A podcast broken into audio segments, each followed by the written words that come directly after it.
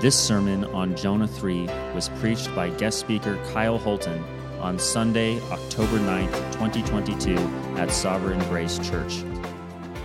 We're looking at the book of Jonah here. This is what most Americans would perceive as Nineveh. And as I preached this sermon to our home church last year, one of the clarion calls I believe that the Lord is giving us was, was don't board that ship to Tarshish, whether it's North Texas or Montana or, or northern Arizona. The Lord has called you here to this city to proclaim the gospel to our neighbors in this city, not to run from it. Just because you don't live in Southern California doesn't mean that this passage has less relevance to you. No, no, no, no. I think quite the opposite. So, with that, we're going to open up our Bibles to, to Jonah 3, and, and we'll do so in conventional ways we do in Santa Ana by saying, Damos la bienvenida a todos los idiomas y culturas porque Dios nos ha recibido a todos en Cristo. We say, hey, we, we welcome people of all languages and cultures because, not because it's, not because it's fashionable right now, but because God has welcomed us all in Christ. God has welcomed us all to, to gather in here and to hear his word proclaimed. And Lord willing, we will encounter Jesus we will hear his word proclaimed. Now, before we do read the, the text, let me just give you a little bit of an introduction of what has happened before Jonah chapter 3. So, jo- Jonah, it's a book about a man with bad theology. He, his theology can be summed up as you get what you deserve. You get what you deserve.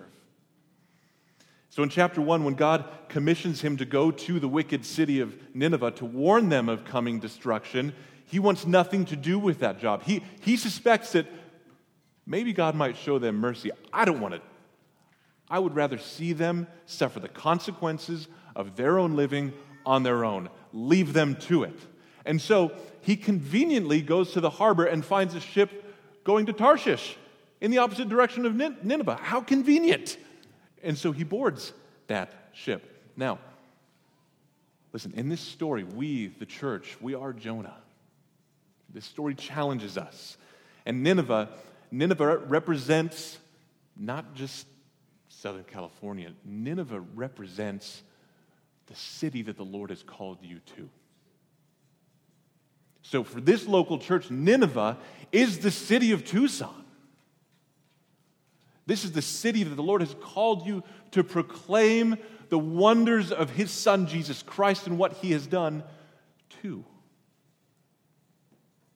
And, and, and our cities, no matter where we live, are starting to look, look a little bit more like actual Nineveh as time goes on. And, and Tarshish, then, Tarshish, listen, is, is any strategy that you and I devise to avoid obediently responding to that call.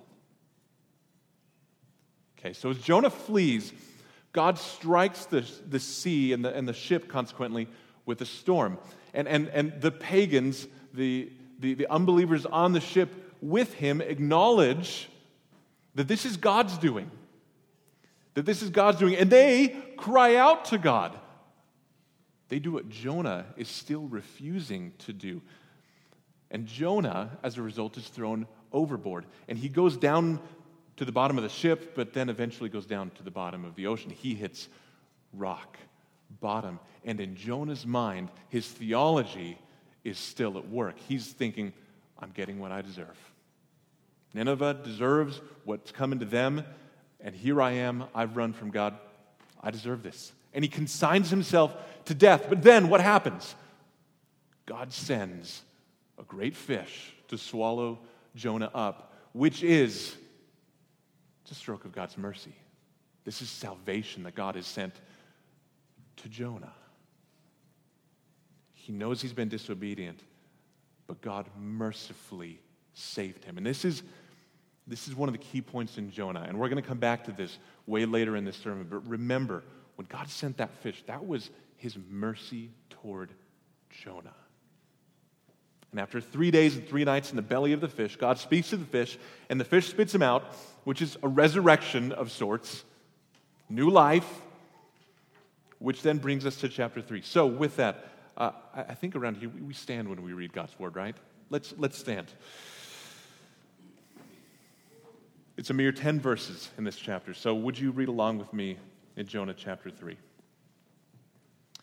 Then the word of the Lord came to Jonah the second time, saying, Arise, go to Nineveh, that great city, and call out against it the message that I tell you. So Jonah arose and went to Nineveh, according to the word of the Lord. Now, Nineveh was an exceedingly great city, three days' journey in breadth. Jonah began to go into the city, going a, a day's journey, and he called out, Yet 40 days, and Nineveh shall be overthrown. And the people of Nineveh believed God. They called for a fast and put on sackcloth, from the greatest of them to the least of them. And the word reached the king of Nineveh, and he arose from his throne, removed his robe, covered himself with sackcloth, and sat in ashes. And he issued a proclamation and published through Nineveh by the decree of the king and his nobles let neither man nor beast, herd nor flock taste anything. Let them not feed or drink water, but let man and beast be covered with sackcloth, and let them call out mightily to God. Let everyone turn from his evil way and from the violence that is in his hands. Who knows? Who knows? God may turn and relent and turn from his fierce anger so that we may not perish. When God saw what they did, how they turned from their evil way, God relented of the disaster that he had said he would do to them, and he did not do it. Go ahead and be seated. Would you pray with me? Heavenly Father, open our, our ears and our eyes, posture our hearts in humility before you to receive your word this morning, to acknowledge where we might be reflected in this passage in a way that may be a little bit uncomfortable, but, but to see you in the radiance of your mercy and to be changed by that mercy, to be compelled by that mercy, to be encouraged by that mercy. As we see it, as we see it as a mercy available in full to us through your Son, Jesus Christ, and to our neighbors as well. So it's in His name that we pray. Amen. So, so chapter 3, it's, it's a parallel of chapter 1. So, so Moses, or so Moses, so Jonah has been resurrected, as it were. He's, he's got a, a, a new life. But then in, in verse 2, God recommissions, just like he did in chapter 1, verse 2. And then in verse 3, Jonah rose to respond to the Lord. And in chapter 1, he rose to flee. But in chapter 3, he rises to be obedient and to go into the city, just like, just like he responded in chapter 1, verse 3. But this time, he actually obeys God. He goes to Nineveh and he preaches. And also, here in chapter 3, Jonah has a confrontation with pagans, just like he did on the boat. But in both instances, in both instances, he looks worse than the pagans. In both instances, they respond better than he does. Both instances show that he doesn't know how to talk to or relate to the unbelievers that God has put in his path. So, so I, am the senior pastor of Cross of Grace Church of Santa Ana, but I'm also bivocational. So I have a, a day job that I work full time throughout the week. And in this day job, one of the things that I do probably twice a week is go to networking events. I don't know if any of you have jobs where you have to go to networking events, but I, can, I consider myself an extrovert, but I loathe networking events because they're events where you've got, say, 100 people standing around, and I know none of them. And, and, and the whole purpose of these events is so that everybody can get business from one another. It's, it's, it's very transactional. So nobody actually wants to have a meaningful conversation with, with anybody. But I always seem to get there when everybody's already in a conversation. And I hate that moment because I look around and I, I think I'm the only person who's standing alone.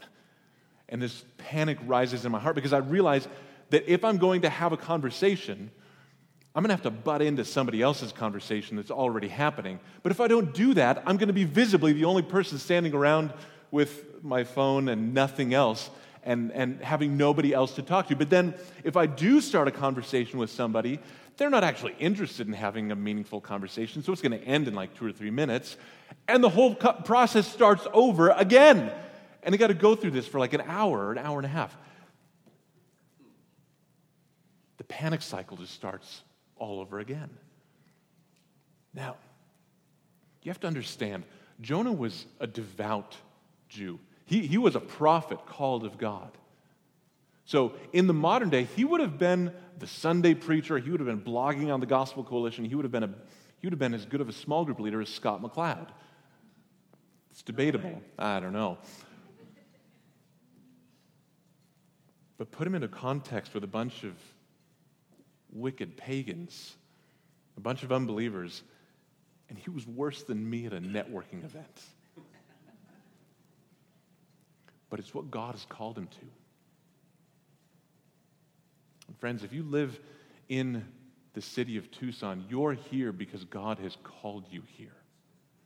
God has put you here on purpose. It is not an accident that this is the city that you are in. God has purposefully put you in your city. And, and, and you might love your church.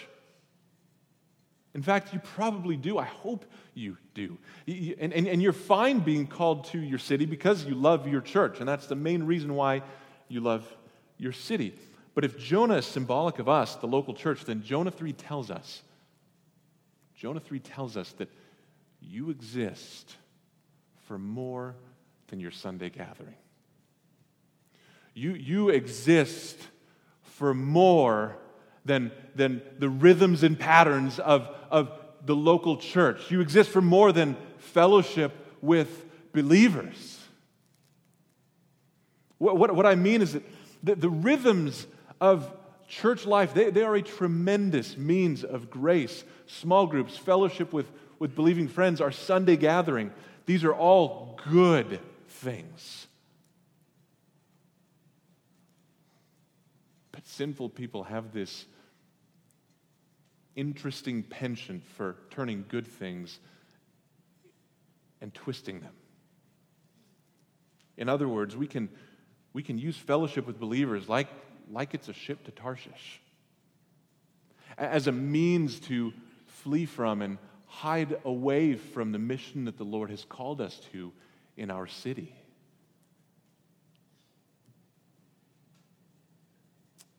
And let's be honest, the, the best among us, the best among us are hardly better than Jonah. My, my wife and I, we've been good friends with two non Christian men in, in our neighborhood. Uh, we'll, we'll call them Mike and Steve. They're, they're married to one another, they, they live together. We have them over to our house about once a month for dinner, and they, have become, they've become really good friends. We ran uh, the Ragnar SoCal race with them back in, in April, and the Lord has blessed us with having just building this really great relationship with them. But for the first, gosh, half year of building this relationship, I was terrified of having a, a real conversation with them, about talking to them about what they, what they believed and, and moving the conversation toward, toward a conversation about Jesus and what, what God requires of them as, as, as human beings and the accountability that, that they live with before their Creator. So long as the conversation stayed surface level, I was comfortable but as soon as I thought about having a real conversation with them, that same networking panic rose in my throat. And I would flee. And I don't think that's that uncommon. Listen, our churches exist for more than our Sunday gathering, but, but when, we consider what, when we consider what that entails on a personal level, the panic rises in our throats. God has you in your city for more than Sunday mornings, but, but, but you might have no unbelieving friends. And the thought of making some with people whose morals and convictions and habits are so different from yours, well, you just want to run, run to Tarshish. Or, or, or you're fine mixing up with, with believers, but in your heart of hearts, you are terrified of telling them about Jesus and, and what God requires of their lives, just like me. Or you've read, or you've read just enough headlines from a distance and you've reached the conclusion that this increasingly blue state, people like your pothead neighbor and your raging feminist neighbor, they're just going to get what they deserve. They're going to get what's coming to them. And maybe that's not something you would want to admit publicly, but in your heart, maybe that's your disposition. Friends, we need God's mercy and patience for ourselves as we consider our call to our cities. And there's good news here in Jonah 3. More than anything else, it teaches us about a God whose mercy exceeds your wildest imaginations. A, God merciful enough to save your neighbors despite your leanings to Tarshish. And a God merciful enough to use you, even if you've begun to exist for Sunday mornings alone. So, with that, we've got three, three simple points from Jonah 3 today. Three points that are also directive for us. They tell something about how to respond to this chapter. The first is go into your city. The second is speak to your city. And thirdly, Oh, I can't wait till we get here. Behold God's mercy in your city.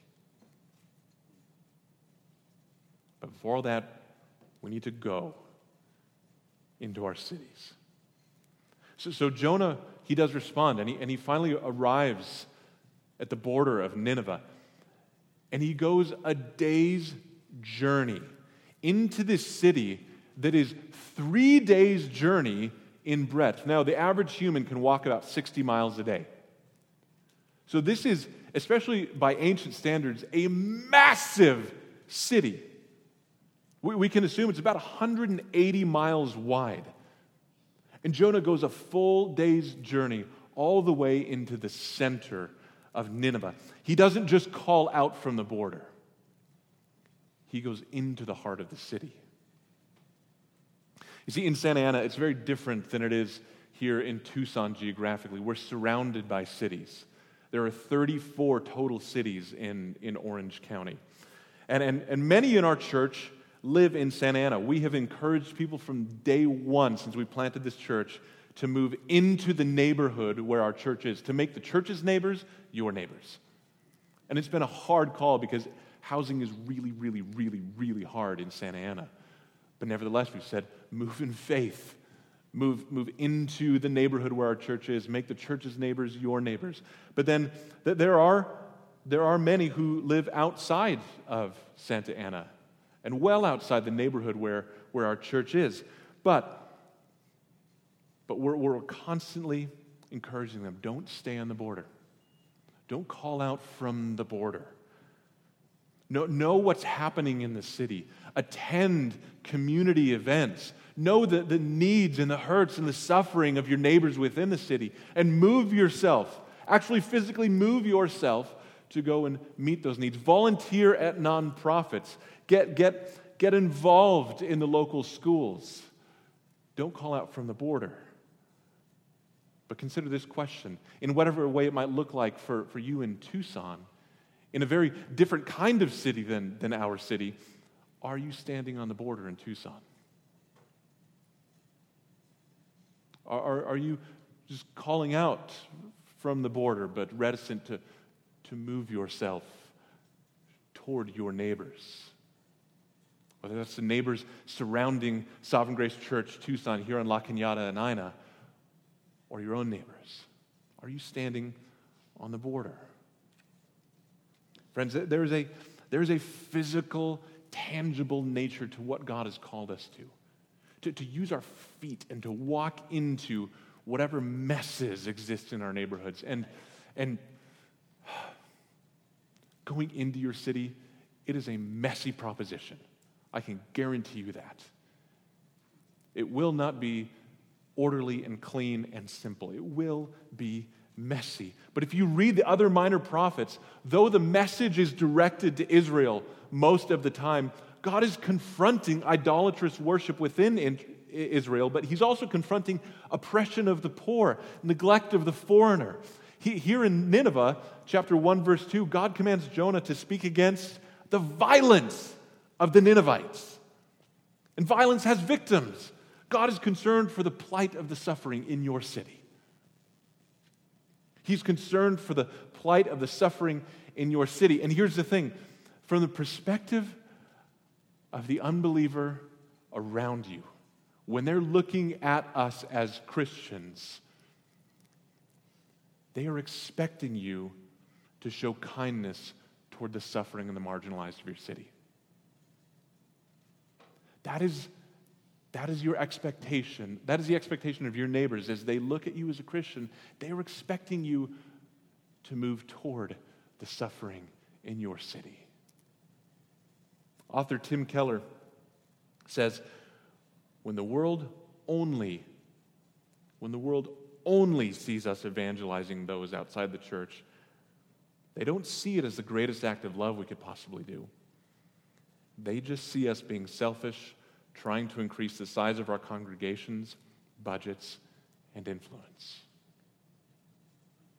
Now, while that might not be true, that could be the perception. Think of Jonah 1. The, the ship's captain, in the midst of this raging storm that's about to sink the ship, finds Jonah at the bottom of the ship doing what? Sleeping. And he's flabbergasted.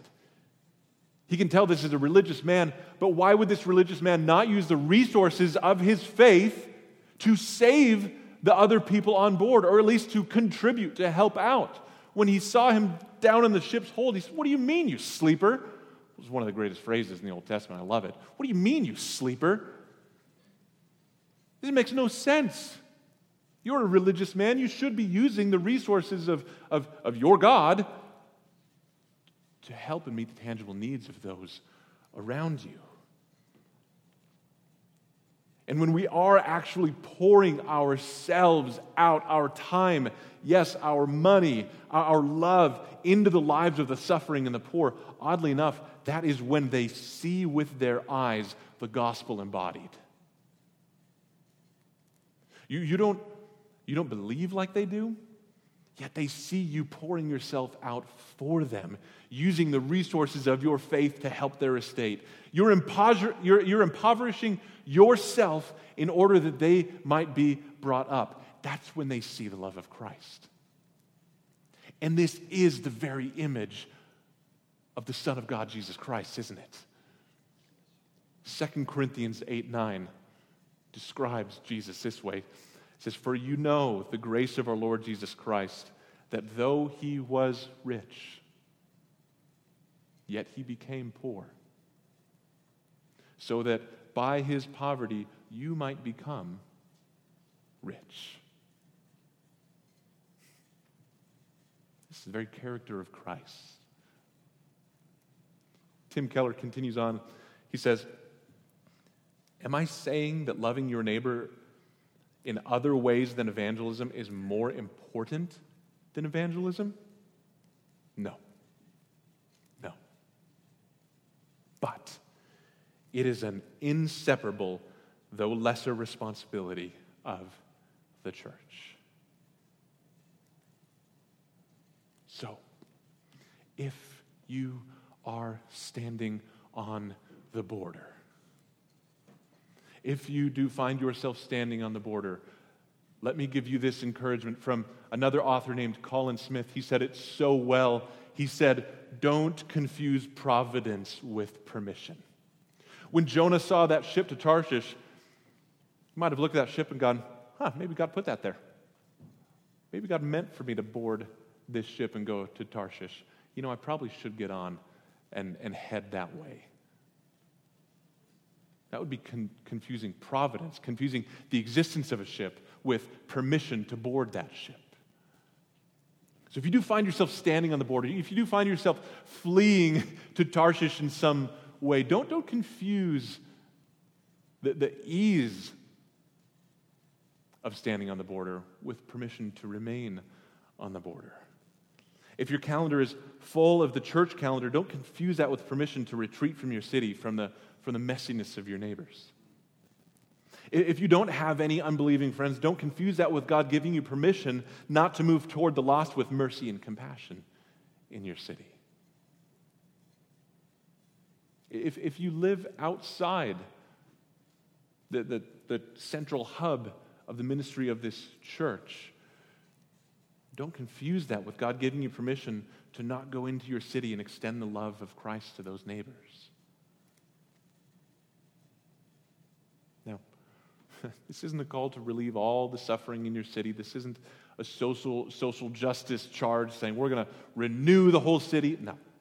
no, we don't have we don't have lofty, unrealistic ambitions like that. But it's a call to just go, to start when you leave the service today, determine what it would look like for you to step beyond the border, to go into your city. Now, you're called to go into your city toward your neighbors, but also, very importantly, to speak to your neighbors. That brings us to the second point here speak to your city. Finally, after two commissionings, a voyage to Tarshish, a storm at sea, a three day retreat inside of a fish, and a three days or a day's journey into Nineveh, Jonah finally preaches to Nineveh. And it is the most pitiful, bare minimum excuse for a sermon that has ever been preached in the history of sermons. Look, look down at, at the text in chapter 3, verse 4. He says, Yet 40 days, yet 40 days, and Nineveh will be overthrown. That's it. It's, it's a sermon which, in the original Hebrew, is five words. Five words. And you can, you can just imagine Jonah going, Okay, I'm done. We don't know why he preached so short. We don't know why he preached only judgment. there, was no, there was no offer of salvation in here. There was no offer of mercy. It was 40 days. If you don't repent in 40 days, you're done.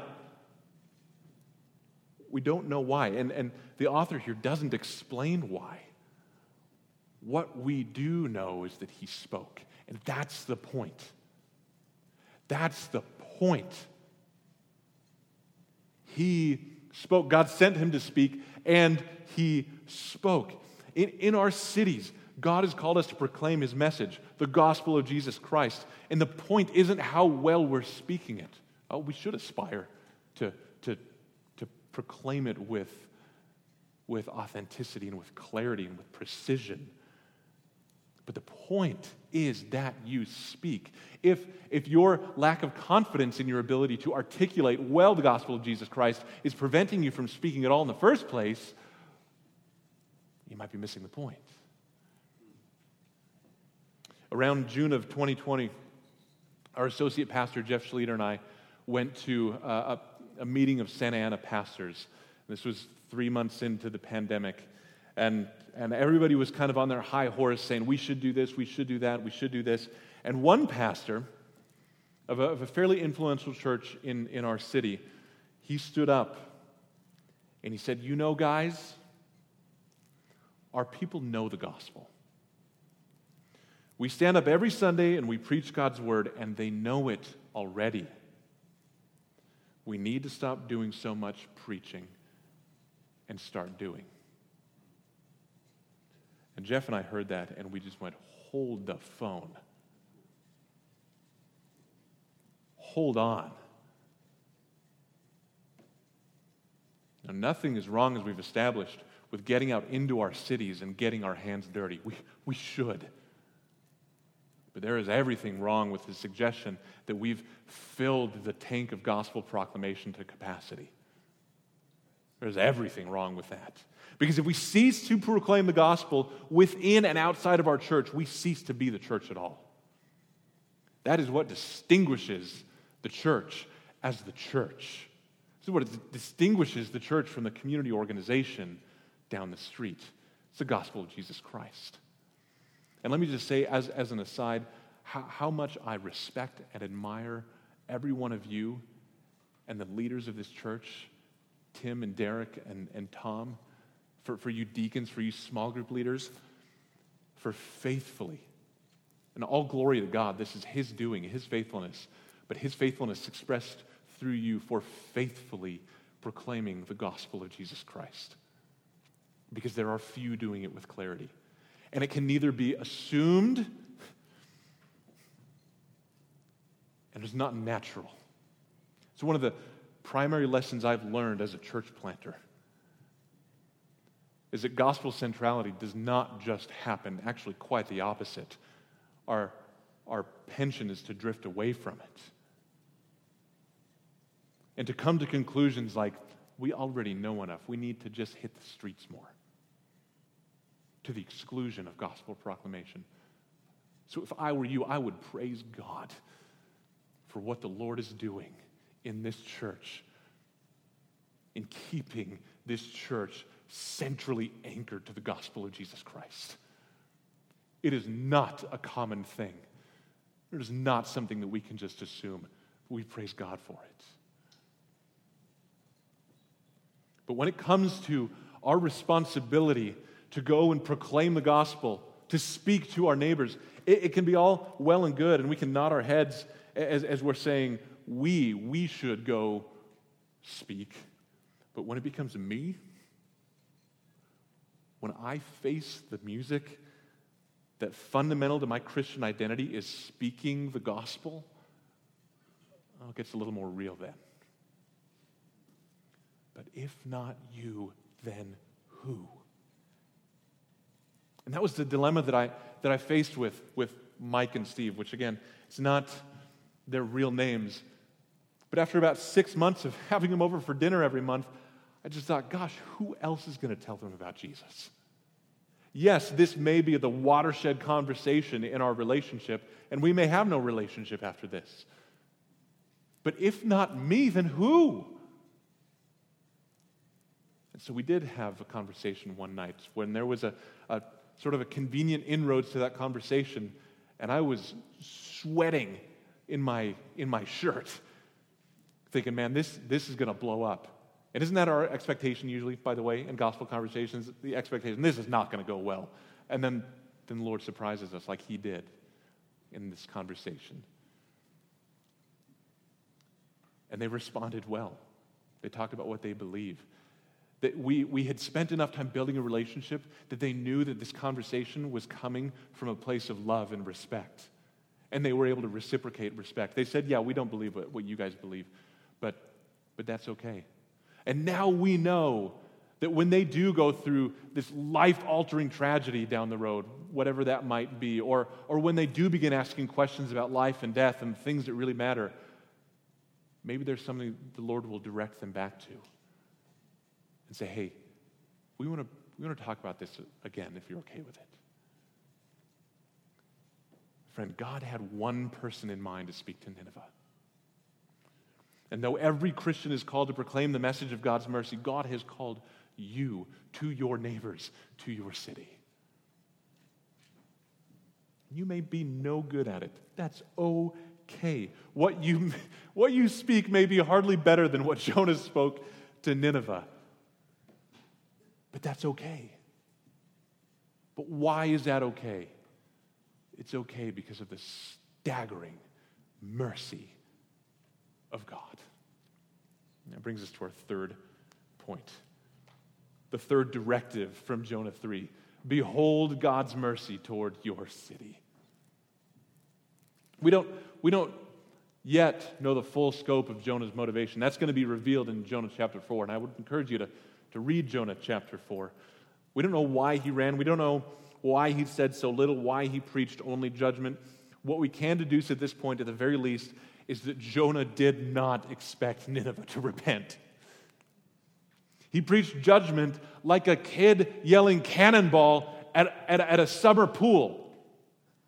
At like, when a kid yells cannonball, it's not a warning, is it? It's, it's a proclamation of a foregone conclusion. They're going, hey, you old people, yet a few seconds and your summer afternoon is about to be ruined. Right? They're not saying, hey, everybody, I'm, I'm about to make a big splash. If you could just take your time, move out of the way, and then once you're ready, I'll, I'll jump in the pool. Jonah was yelling cannonball. Cannonball, God's judgment is coming. And, and, and Jonah misunderstood God's judgment and God's wrath. And we have that same propensity too. He came in announcing a foregone conclusion of God's wrath. He came into Nineveh saying, here it comes.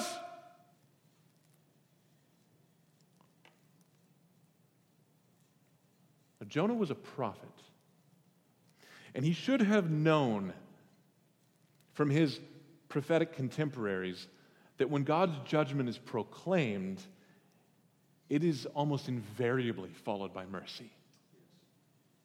And that is the case in the whole of Scripture proclamation of judgment often precedes God's acting in mercy. In fact, in the book of, Hosea, God names the daughter of Hosea's unfaithful wife, and this wife is, is meant to symbolize Israel, unfaithful Israel. He says, Hosea, name your daughter no mercy.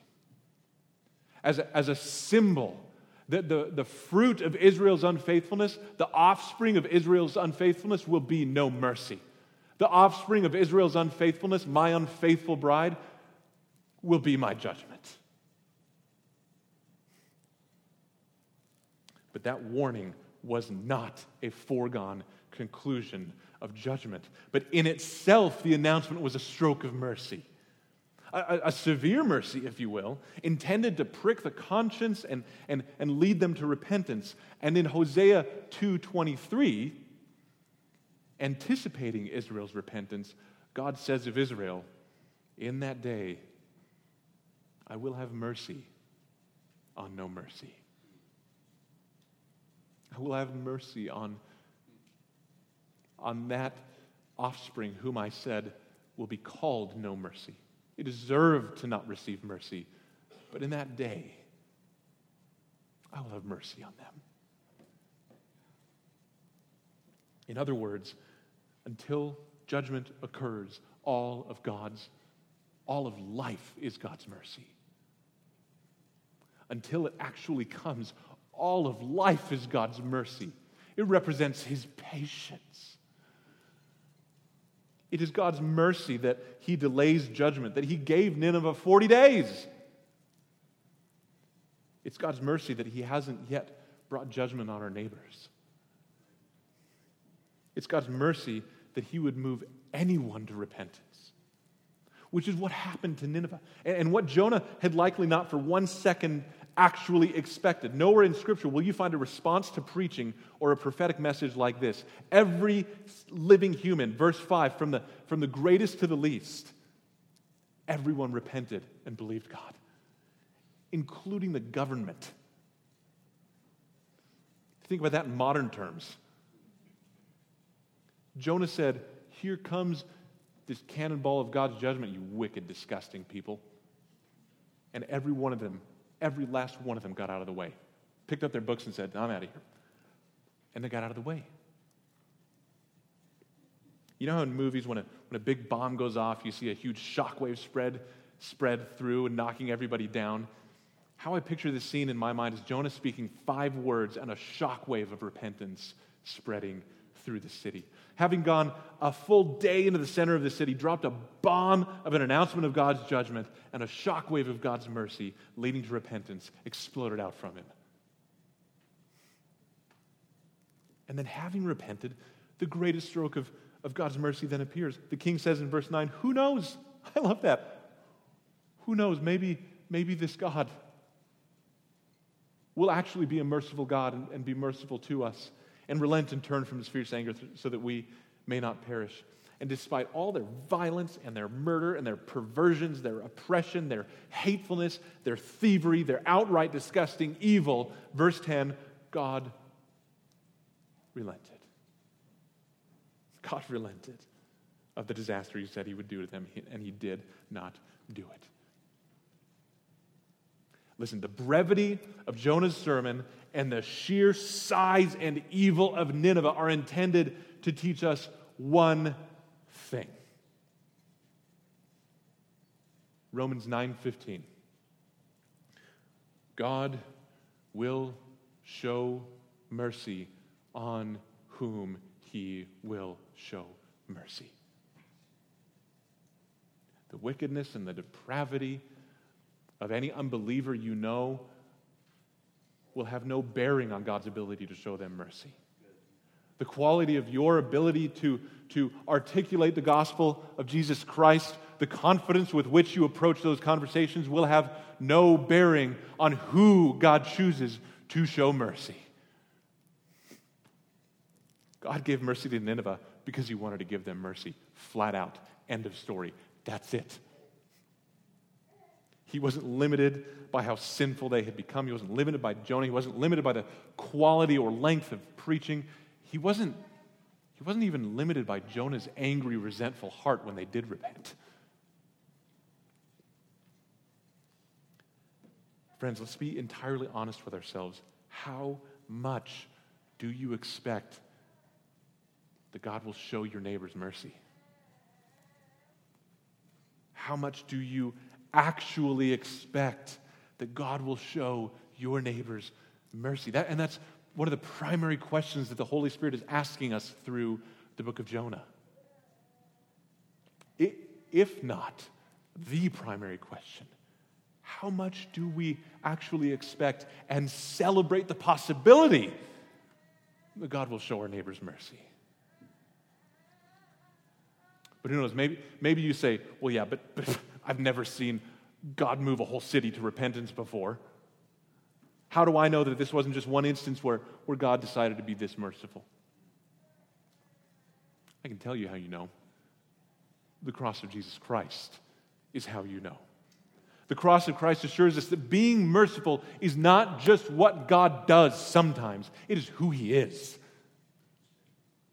It is at the very core of the nature of our triune God to be merciful. Ephesians 2 says, You were dead. Before, you, before he saved you, you were dead in your sins, following Satan, carrying out your sinful passions. You were children of wrath. Does that sound familiar? That sounds like Nineveh. It sounds just like Nineveh. We're a bunch of former Ninevites. So if you say, yeah, well, I've never seen God move a whole city to repentance, yes, you have. I'm looking out on, on a whole room of people that God has moved to repentance, who He has miraculously moved to repentance. People, I'm sure you had relatives and friends who thought, surely never that person will come to saving faith in Jesus Christ. here you are. Here you are.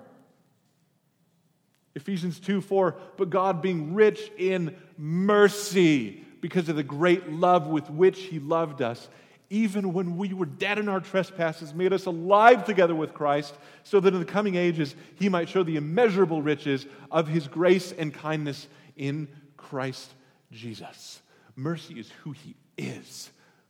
Th- th- those verses said in another way, He sent His Son to give mercy to all who would believe in Him so, so that in the coming ages his mercy might be known. So that his mercy might be known through you. He has made his mercy known through Christ. And we, we should believe that he will show mercy to our neighbors through the proclamation of the gospel. Oh, we have every reason to believe that. But and let me close here. We should believe He will show mercy to his neighbors. We should believe he'll show mercy to us. And this is where we come around full circle here.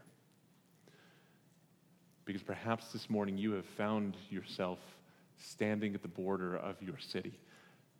Perhaps you've found yourself fleeing to Tarshish, looking to hide from the mission that he's called you. Perhaps over the, la- over the last three weeks, you've had similar convictions. And you're thinking to yourself, I, I know, I know I need to go. I know I need to speak. But those aren't the first things that you need to do. The very first thing that you need to do is to cast yourself on the mercy of God. Look at Jonah. He only responded faithfully, even though his heart remained embittered. He only responded faithfully once he had received the mercy of God. And we're intended to see that in Jonah. That his experience of God's mercy, saving him from his own sure death, which he deserved, compelled him to then go and to speak. He will be patient with you. Through the very same Savior whom he saves our neighbors through, he will be merciful to you. Through the very same Savior who saved you initially and gave you mercy, reconciling you to himself, he will be merciful to you as you stand on the border and as you flee to Tarshish. And you may think, well, yeah, I get what I, I get what I deserve. That's bad theology. Because of Jesus Christ, that is bad theology. If you're standing on the border, cast yourself, cast yourself on the mercy of God. Behold his mercy and his patience toward you, and let that compel you to go and to speak, expecting that he will show the same mercy to your neighbors as you yourself have been shown. Friends, we, we exist for far more than Sunday gatherings. And, and my prayer is that, is that I'll hear reports as I talk to, to Tim and Derek and to Tom and to others of you out there of, of how the Lord is, is scattering this church into the city of Tucson. But before we scatter, we behold and experience and are refreshed in the mercy of God. We exist for more than Sunday mornings. We exist to magnify the mercy of God our cities. In Santa Ana and in Tucson. The glory of his name. Would you pray with me?